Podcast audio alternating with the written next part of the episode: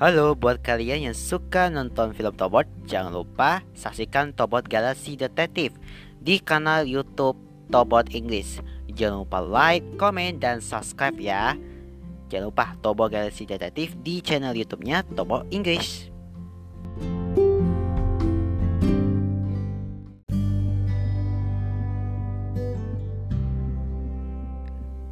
Di season dua kali ini kita akan tampil dengan lebih beda, lebih baru, dan lebih seru menceritakan sebuah pengalaman kisah di balik Tyler dan peristiwa. Inilah podcast berbagi cerita Tyler. Assalamualaikum warahmatullahi wabarakatuh. Salam sejahtera buat kita semua. Kita ketemu lagi di podcast berbagi cerita Tyler yang sudah memasuki di season dua all it on Spotify. Hari ini saya Mereka Saputra dan Tyler King yang berada di kota New York City akan hadir menemani kita untuk berbagi cerita. Walaupun kita sudah memasuki di season dua, season terbaru, ini kita merangkaikan cerita ini dengan penuh sangat bermakna. Kali ini di season dua kita akan ada kasih kejutan nih untuk ungkapan momen-momen lucu di media sosial. Nah, se- nah seperti yang kita tahu bahwa tak hanya smartphone, media sosial juga sudah menjadi kebutuhan primer manusia modern sekali ini. Sebab bukan hanya sekedar menambah teman, melainkan juga dapat memperkaya wawasan dan menghibur diri dan memudah komunikasi dan lain sebagainya. Nah, dari kebiasaan memakai media sosial itulah tercipta sebuah kalimat khas ala netizen yang sering diungkapkan tak kalah sedang berinteraksi satu sama lain di dunia nyata. Nah, lantas seperti apa sih kalimat yang berbau kocak tersebut? Nah, di hari meme sosial ini kita akan kasih kejutan ungkapan lucu yang sering ucapkan saat bermain medsos. Yang pertama, sehabis ganti nomor di W A lalu kirim pesan bokes berisi macam meme di bawah ini kelakuan siapa sih? Assalamualaikum, Chef Nurul. Wow. Yang kedua, biasanya yang ngomong begini tipe orang yang keras kepala atau pendapatnya aneh-aneh nih. Emang bener infonya bro, valid, no debat. Yang ketiga, iseng-iseng berhadiah di jagat maya atau ikutan giveaway. Walau kalah mulu tetap aja gak kapok-kapok deh. Budi punya sepuluh apel, dimakan tiga, sisanya berapa? empat look, tujuh look, bismillah lima look, look enam puluh sembilan. Yang berikutnya, jawabannya bakal dipercaya jika sesuai dengan yang diharapkan. Kalau enggak, you know lah. Beb, kamu kok suka uh, gambar tersebut di galeriku adalah penyebabnya. Wow. Versi lainnya, kamu akan menikah sesuai dengan isi baterai kamu, baterai, baterai kamu saat ini. Ayo, berapa persen nih baterai H P kamu sekarang? Kalau aku sih baterainya handphone saya ini dua puluh lima persen ya. Ada enam puluh persen sesuai baterai. Bu, Bapak, ini saya enam puluh persen sesuai baterai. Waduh. Yang keenam, S C merupakan kepanjangan dari source berarti sumber. Dan kebanyakan warga net suka lupa nih sumber aslinya dari mana. W K W K W K. Jadi, dari mana kamu dapat uang curian ini? Lupa. Hmm. Ciri-ciri artikel, artikel clickbait di bawah gini deh. Kali ini ibu akan menanamkan sepuluh materi nomor tujuh yang bikin tercengang. Wow. Berikutnya, permintaan ini bermula saat pengguna TikTok hijrah ke Twitter ataupun platform media sosial lainnya. Yang dari TikTok like dong. Wow, sedih dia, sedih. Yang nggak tujuh tangan, ada yang tepuk tangan, yang ada juga sedih ya. Berikutnya, pura-pura polos atau beneran nggak tahu nih. Kita lihat dulu ya.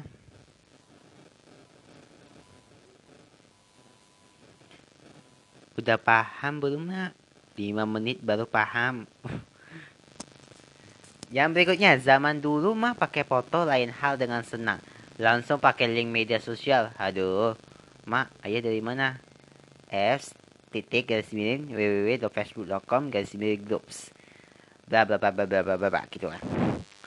Yang berikutnya, timeline media sosial mendadak ramai saat ada orang curhat namun tidak diketahui penyebab sebenarnya, sehingga timbullah pertanyaan konteks. Ibu, aku dibully sama teman-teman aku. Konteks. Yang berikutnya, legend. Tampaknya anak kelahiran tahun sembilan puluhan tuh punya kenangan yang spesial banget ya. Ayah, ini apa?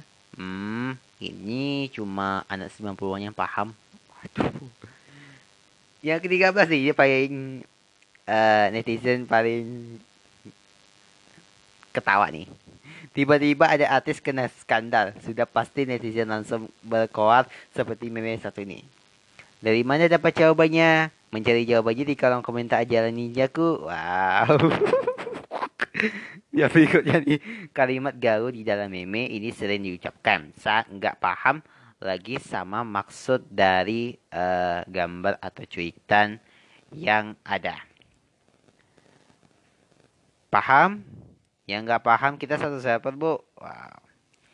Yang berikutnya, nggak jarang meme kolam lebih terkenal ketimbang video dan foto viral aslinya. Siapa yang kesini gara-gara meme? Saya, saya, saya, saya. Ya lari tujuh tangan. Berikutnya, komentar ini kerap muncul saat kita mau ketawa tapi disuruh mikir dulu nih, sebel. Mau nanya apa? Apa cuma gue doang yang paham? Gak paham, Pak. Wow. Falik, netizen yang getol cuma disuruh cek atau diberi komentar. Bu, ini jawabannya apa? Cek komen. Nah, terungkaplah sudah dereta meme ucapan kocak yang pasti jika sering kamu gunakan saat Anda beransal di media sosial, kan? Ayo, naku aja deh. Kita sudah merencanakan itu semua dari meme di media sosial. Hati disenang. Nah, di episode spesial, di episode kedua kali ini, uh, kita akan hadirkan cerita dari uh, Majera Bobo ya. Majera Bobo tentang... Uh, kalau nggak salah ini tentang, sebentar lagi dicari ya.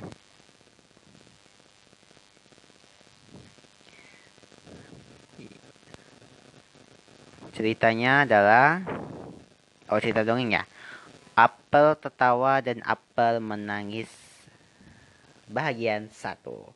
Nah, buat teman-teman nih jangan lupa untuk sempatkan baca dongeng dulu. Judul Apel Tertawa dan Apel Menangis seperti apa sih ceritanya? Yuk kita baca bersama.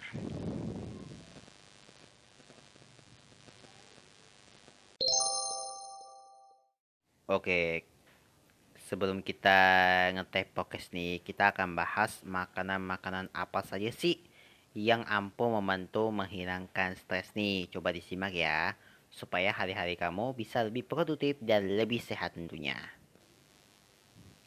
Yang kita ada tema dulu nih, lima makanan ampuh bantu hilangkan stres. Yang pertama, makanan berserat.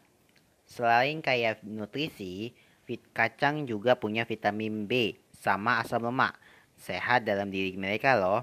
Dalam pengertiannya, Emetriowis bilang kalau vitamin B bisa membantu mengurangi stres, khususnya vitamin B satu, B dua, B tiga, B enam, dan B dua belas. Bantu menjaga kesehatan sistem saraf. Disinilah vitamin itu masuk ke sistem saraf yang memicu stres dan bisa melawan gejala stres secara efektif. Selain kaya vitamin B, kacang dan biji-bijian juga tinggi magnesium yang bisa menangani kecemasan lebih baik. Yang kedua, makanan dengan vitamin C. Berdasarkan beberapa penelitian, vitamin C bisa membantu meredakan stres. Dalam The Journal of Nutritional Biochemistry tahun dua ribu dua puluh disebutkan kalau vitamin C bisa lebih cepat dalam membersihkan kortisol. Kortisol itu merupakan hormon utama stres yang meningkatkan gula dalam aliran darah. Kamu bisa coba nih makan buah-buahan yang kaya vitamin C seperti stroberi, jeruk, ataupun kiwi. Bisa juga dibikin jadi jus loh. Tapi usahakan tetap yang murni ya, bukan sebatas perasa saja. Selanjutnya makanan hijau. Sayuran hijau ini seperti bayam atau seleri mengandung folat yang bisa membantu tubuh menghasilkan dopamin alias zat kimia otak yang merangsang rasa bahagia. Menurut Harvard Health Publish tahun dua ribu tujuh, orang yang konsumsi banyak folat punya gejala depresi yang lebih rendah daripada mereka yang makan paling sedikit. Coklat hitam. Coklat hitam ini bisa mengurangi stres dengan dua cara, dari dampak kimianya dan dampak emosionalnya. Menurut Emeritus, coklat dapat meningkatkan perasaan senang. Nah, coklat hitam yang kaya antioksidan dapat mengurangi stres dengan menurunkan uh, kadar hormon stres dalam tubuh. Konsumsi secukupnya yaitu sekitar seperempat dari batang coklat hitam kecil atau sekitar satu ons dalam sehari. Yang terakhir, probiotik.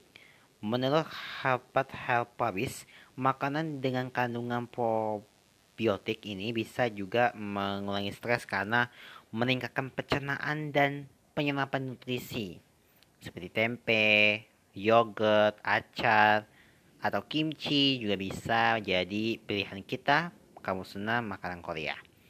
Tapi perlu diingat kalau kesehatan usus kita juga penting dalam menangani stres, karena usus terhubung sama sistem saraf di saluran pencernaan yang disebut dengan sistem saraf enterit dan sistem saraf pusat yang mencakup otak.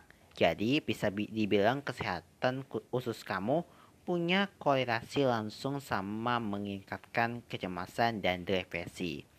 Nah, yogurt dan minuman fermentasi lainnya seperti susu yang menangguh lactobacillus C ini juga bisa meningkatkan kadar serotonin untuk mengatasi stres kamu. Jadi gimana nih? Kamu bisa mencoba nih, praktikin di rumah. Ada lima makanan ampuh bantu hilangkan stres.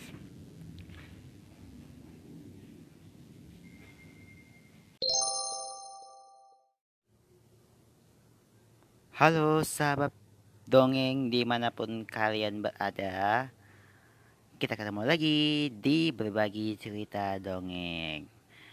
Kali ini saya akan membacakan uh, cerita dongeng tentang Apel Tertawa dan Apel Menangis bagian kedua. Nah, buat kamu yang belum bisa menyaksikan, eh belum bisa mendengarkan di dongeng Apel Tertawa dan Apel Menangis di bagian satu, kalian masih bisa kok. Kalian bisa di episode satu. Nanti ada segmennya, itu adalah berbagi cerita dongeng. Nah, siapa sih yang gagah sabar nih untuk membaca kelanjutan cerita dari Apel Tertawa dan Apel Menangis? Nah, apakah Pangeran Bahrom ini berhasil mencuri Apel Tertawa dan Apel Menangis milik Putri Daria? Kita saksikan bersama. Judul cerita Apel Tertawa dan Apel Menangis bagian satu. Ilustrasi Siu. Teks dokumentasi Majera Bobo. Pangeran Bahrom adalah putra tunggal yang sangat dimanja ayahnya, sang raja. Walau ia gagah dan ahli bertarung menggunakan pedang, ayahnya melarang ia pergi jauh dari kerajaan. Pangeran sering merasa kesal dan duduk menyendiri de- di dekat sebuah mata air. Pada saat itu datanglah seorang nenek membawa kendi untuk mengambil air. Pangeran Bahrom melampiaskan kekesalannya pada nenek itu. Ia mengambil batu dan melempar kendisi nenek. Karena ia jago memanah, lemperannya tempat kena sasaran. Dan kendi itu pun pecah. Nenek itu marah dan berseru, "Semoga kau tertarik pada apel tertawa dan apel menangis." Setelah berkata begitu, nenek itu pun menghilang. Wah, hari ini aku bertemu penyihir, gumam Pangeran Bahrom bercerita. Ceria, akan tetapi kata-kata nenek itu ternyata menjadi kenyataan. Pangeran Bahrom tiba-tiba ingin sekali memiliki apel tertawa dan apel menangis. Ia tidak bersela makan dan hanya melamun di tempat tidurnya. Pangeran Bahrom akhirnya sadar. Ia telah terkena kutukan si nenek itu. Sang raja mendatangkan seorang tabib sakti. Kedua apel itu milik Putri Daria. Istananya terletak di atas bukit dan dikelilingi ribuan domba. Kau harus mengambil kedua apel itu sendiri agar kutukan nenek itu, sihir itu, lenyap, ujar sang tabib sakti. Mungkin ini sudah waktunya kau belajar bertanggung jawab dan mandiri, kata sang raja sedih, dan akhirnya mengizinkan putra tunggalnya untuk pergi. Pangeran Bahrom akhirnya memulai perjalanannya. Ia naik ke bukit, menuruni lembah, dan berkuda di padang rumput yang luas. Ia akhirnya tiba di sebuah bukit dan bertemu dengan seorang gembala yang sedang mengembalakan ribuan domba istana. Pangeran Bahrom menyapanya dan bertanya tentang apel tertawa dan apel menangis. Ia memberikan gembala itu segenggam koin emas. Gembala itu berkata, "Kedua apel itu ada di ruangan pakaian, di dekat kamar Putri Daria. Letaknya di lantai pertama, ruang sebelah kanan. Aku punya sehelai kulit domba utuh. Pakailah kulit domba itu dan melangkahlah di antara domba-domba istana. Nanti sore, aku akan menghantar domba ke istana. Kau bisa ikut menyusup ke dalam. Pada malam hari saat semua orang tertidur, pergilah ke ruangan itu. Di atas sebuah rak, kau akan menemukan kedua apel itu, apel tertawa dan apel menangis. Jika kau bisa mengambilnya, maka semua akan beres. Jika Putri Daria terbangun, kau ditangkap dan kena hukuman," tambah si gembala. Gembala itu lalu memberikan sehelai kulit domba utuh pada Pangeran Bahrom. Pangeran segera memakainya dan melangkah di antara domba-dombanya. Ia berhasil masuk ke halaman istana tanpa ketahuan. Ketika malam, malam tiba dan semua orang tertidur, Pangeran Bahrom keluar dari gurun domba. Ia merayap hati-hati ke lantai pertama. Ia berhasil masuk ke ruangan pakaian, tempat kedua apel dipanjang di atas rak. Ketika melihat Pangeran Bahrom masuk, apel tertawa mulai tertawa, apel menangis pun mulai masih. Putri Daria terbangun dari bergegas masuk ke ruangan itu. Pangeran Bahrom bergegas bersembunyi di balik lemari pakaian yang besar. Nah, untuk tahu kelanjutan ceritanya dari apel tertawa dan apel menangis, jangan lupa dengerin podcast Berbagi Cerita Tyler pada episode berikutnya, atau tag di Instagram kita at majera underscore bobo. Nah, itu tadi cerita dongeng uh, anak tertawa dan apel menangis di bagian satu. Nah, untuk tahu kelanjutan ceritanya, silakan mention aja di Instagramnya at majera underscore bobo. Atau mau dengarkan podcast episode lainnya juga boleh, kami masih tunggu. Dan selanjutnya kita akan sama-sama mendengarkan atau membacakan tentang Monumen Nasional, manifestasi semangat perjuangan nasionalisme. Sebagai seorang proklamator, sosok Bung Karno ini selalu diidentik dengan gagasan berbentuk karya monumental yang mempresentasikan semangat perjuangan dan kemerdekaan Indonesia.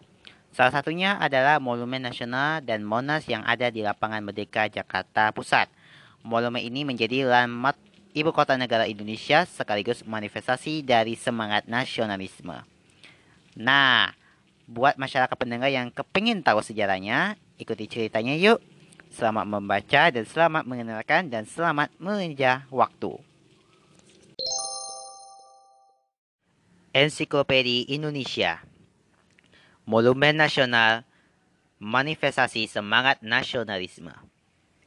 Monumen Nasional atau Monas merupakan ikon dari kota Jakarta. Terletak di Lapangan Merdeka, Jakarta Pusat sebagai sarana edukasi dan destinasi wisata. Monas adalah manifestasi semangat nasionalisme dan kemerdekaan Indonesia. Sejarah Monas bermula ketika pusat pemerintahan Republik Indonesia kembali ke Jakarta, setelah sebelumnya berkedudukan di Yogyakarta pada tahun seribu sembilan ratus lima puluh. Menyusul pengakuan kedaulatan Republik Indonesia oleh pemerintahan Belanda pada tahun seribu sembilan ratus empat puluh sembilan, Presiden Soekarno mulai merencanakan pembangunan sebuah monumen nasional sebagai simbol untuk mempresentasikan karakter bangsa, layaknya menara Eiffel di Paris sebagai lambang revolusi Prancis.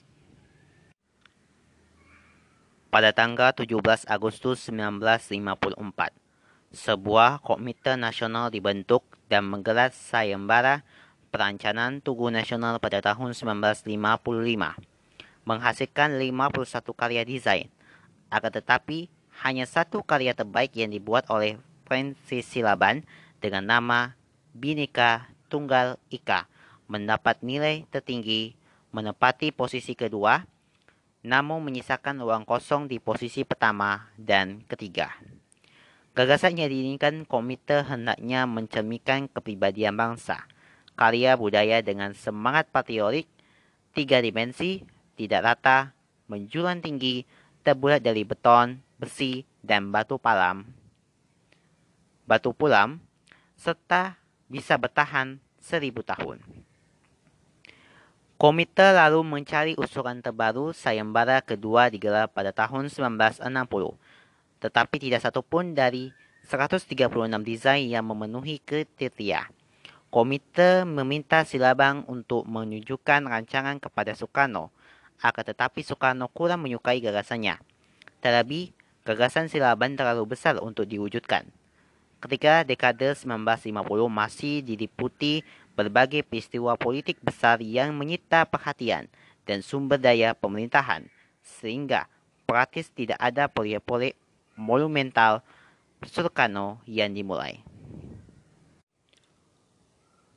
Belum mendapatkan gagasan yang sesuai, Soekarno akhirnya mengunjuk arsitek Soedarsono dan Silaban. Kedua arsitek ini diperintahkan untuk bekerjasama dalam merencanakan Tugu Nasional di bawah arahan langsung dari Presiden Soekarno. Silaban sempat menolak dan ingin menugaskan secara individual, namun akhirnya berkenan membuat rancangan baru, begitu pula dengan Soedarsono. Rancangan Tugu Nasional kedua Silaban jauh lebih sederhana, dan rancangan yang pertama berupa sebuah tugu berbentuk piramida yang khusus dan tinggi menjulang yang ditepak, ditempatkan di sebuah cawan raksasa dengan pak beton berukuran seratus lima puluh meter kali seratus lima puluh meter. Pelat beton ini memiliki ukuran sembilan kali lebih besar daripada Tugu Nasional yang kita miliki sekarang. Gagasan kedua ini juga dilengkapi dengan akses jalan yang membentang dari utara ke selatan. Terdiri dari jalan paralel yang menyampit kolam besar sehingga mendukung monumentasi tugu, terutama dari arah utara dan selatan. Akses ini dibubuhkan dalam komposisi untuk menegaskan hubungan visual antara Tugu Nasional dan Masjid Istiqlal. Silaban menyesuaikan rancangannya dengan konsep komposisi rancangan Masjid Istiqlal. Namun gagasan yang kedua juga masih tidak sesuai dengan keinginan Soekarno.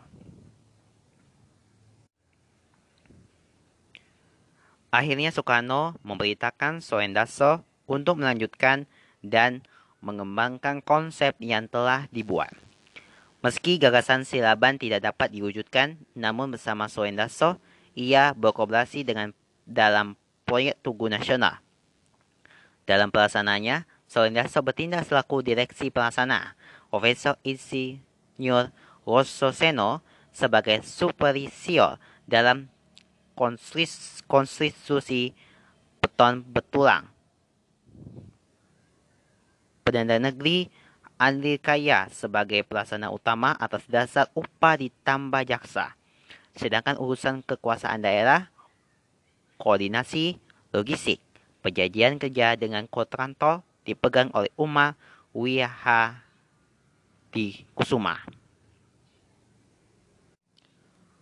Soendarso memasukkan unsur angka tujuh belas, delapan, dan empat puluh lima, di mana angka tersebut melambangkan tujuh belas Agustus seribu sembilan ratus empat puluh lima, tanggal proklamasi kemerdekaan Indonesia, ke dalam rancangan monumen.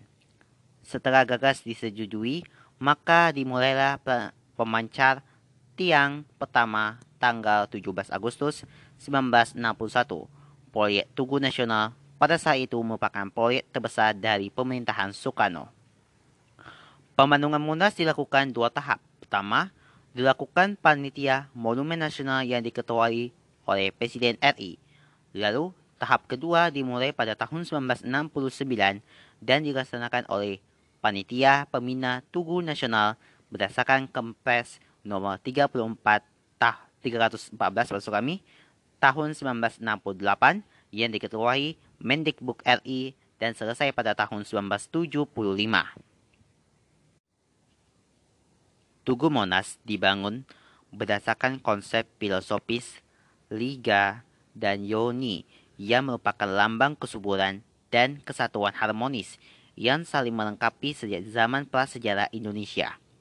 Selain itu, bentuk Tugu Monas juga dapat ditafsirkan sebagai sepasang alu dan lensung yang merupakan alat penumbuk padi yang digunakan oleh petani tradisional Indonesia. Dengan demikian, rancang bangun Monas dipenuhi dimensi khas budaya bangsa Indonesia. Monas memiliki tinggi seratus tiga puluh dua meter dan dibangun di area seluas delapan puluh hektar. Keindahannya terletak di bagian puncak tugu karena terdapat lidah api yang setingginya tujuh belas meter, berdiameter enam meter, dan berat empat belas koma lima ton. Lidah api ini dilapisi lembaran emas seberat kurang lebih empat puluh lima gram yang terdiri dari tujuh puluh tujuh bagian yang disatukan. Lidah api Monas menambahkan semangat perjuangan bangsa Indonesia yang menyala-nyala layaknya api. Untuk pelataran puncak, luasnya sebelas kali sebelas meter dan pelantarannya bawah empat puluh lima kali empat puluh lima meter. Kemudian tinggi dari dasar Monas ke pelantaran bawah yaitu tujuh belas meter. Di bagian bawah Monas terdapat ruangan yang seluas sebagai museum dengan tinggi delapan meter. Museum ini memiliki luas delapan puluh kali delapan puluh meter. Monumen Nasional resmi dibuka untuk umum pada tanggal dua belas Juli seribu sembilan ratus tujuh puluh lima dengan tujuan untuk menenang serta melestarikan perjuangan bangsa Indonesia pada masa Revolusi Kemerdekaan seribu sembilan ratus empat puluh lima agar terus membangkitkan inspirasi dan semangat patriotisme pada dasar pada generasi penerus bangsa. Beberapa hal menarik yang bisa ditemukan di Monas antara lain relief sejarah Indonesia, lalu Museum Sejarah Nasional serta ruang kemerdekaan yang berada di dalam cawan monumen dengan bentuk amipater yang menyimpan simbol kenegaraan dan kemerdekaan Republik Indonesia. Salah satunya naskah asli Proklamasi Kemerdekaan Indonesia yang disimpan di dalam kotak kaca dengan pintu gerbang berlapisi emas yang dilengkapi dengan rekaman suara Presiden Soekarno saat pertama kali membacakan sejarah proklamasi untuk menyatakan kemerdekaan Indonesia dari tangan penjajahan.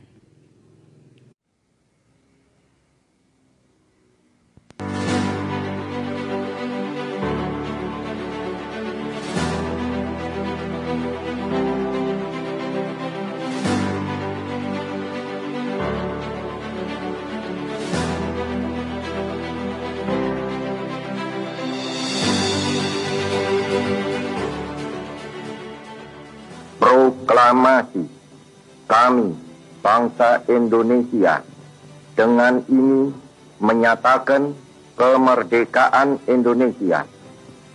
Hal-hal yang mengenai pemindahan kekuasaan dan lain-lain diselenggarakan dengan cara saksama dan dalam tempo yang sesingkat-singkatnya. Jakarta, tujuh belas Agustus seribu sembilan ratus empat puluh lima, atas nama bangsa Indonesia, Soekarno, Hatta. Oke lah, cukup sekian dulu podcast Berbagi Cerita Tyler di season dua kali ini. Sampai jumpa lagi di podcast Berbagi Cerita Tyler episode berikutnya. Terima kasih, bye. Berbagi Cerita Tyler hanya di Spotify.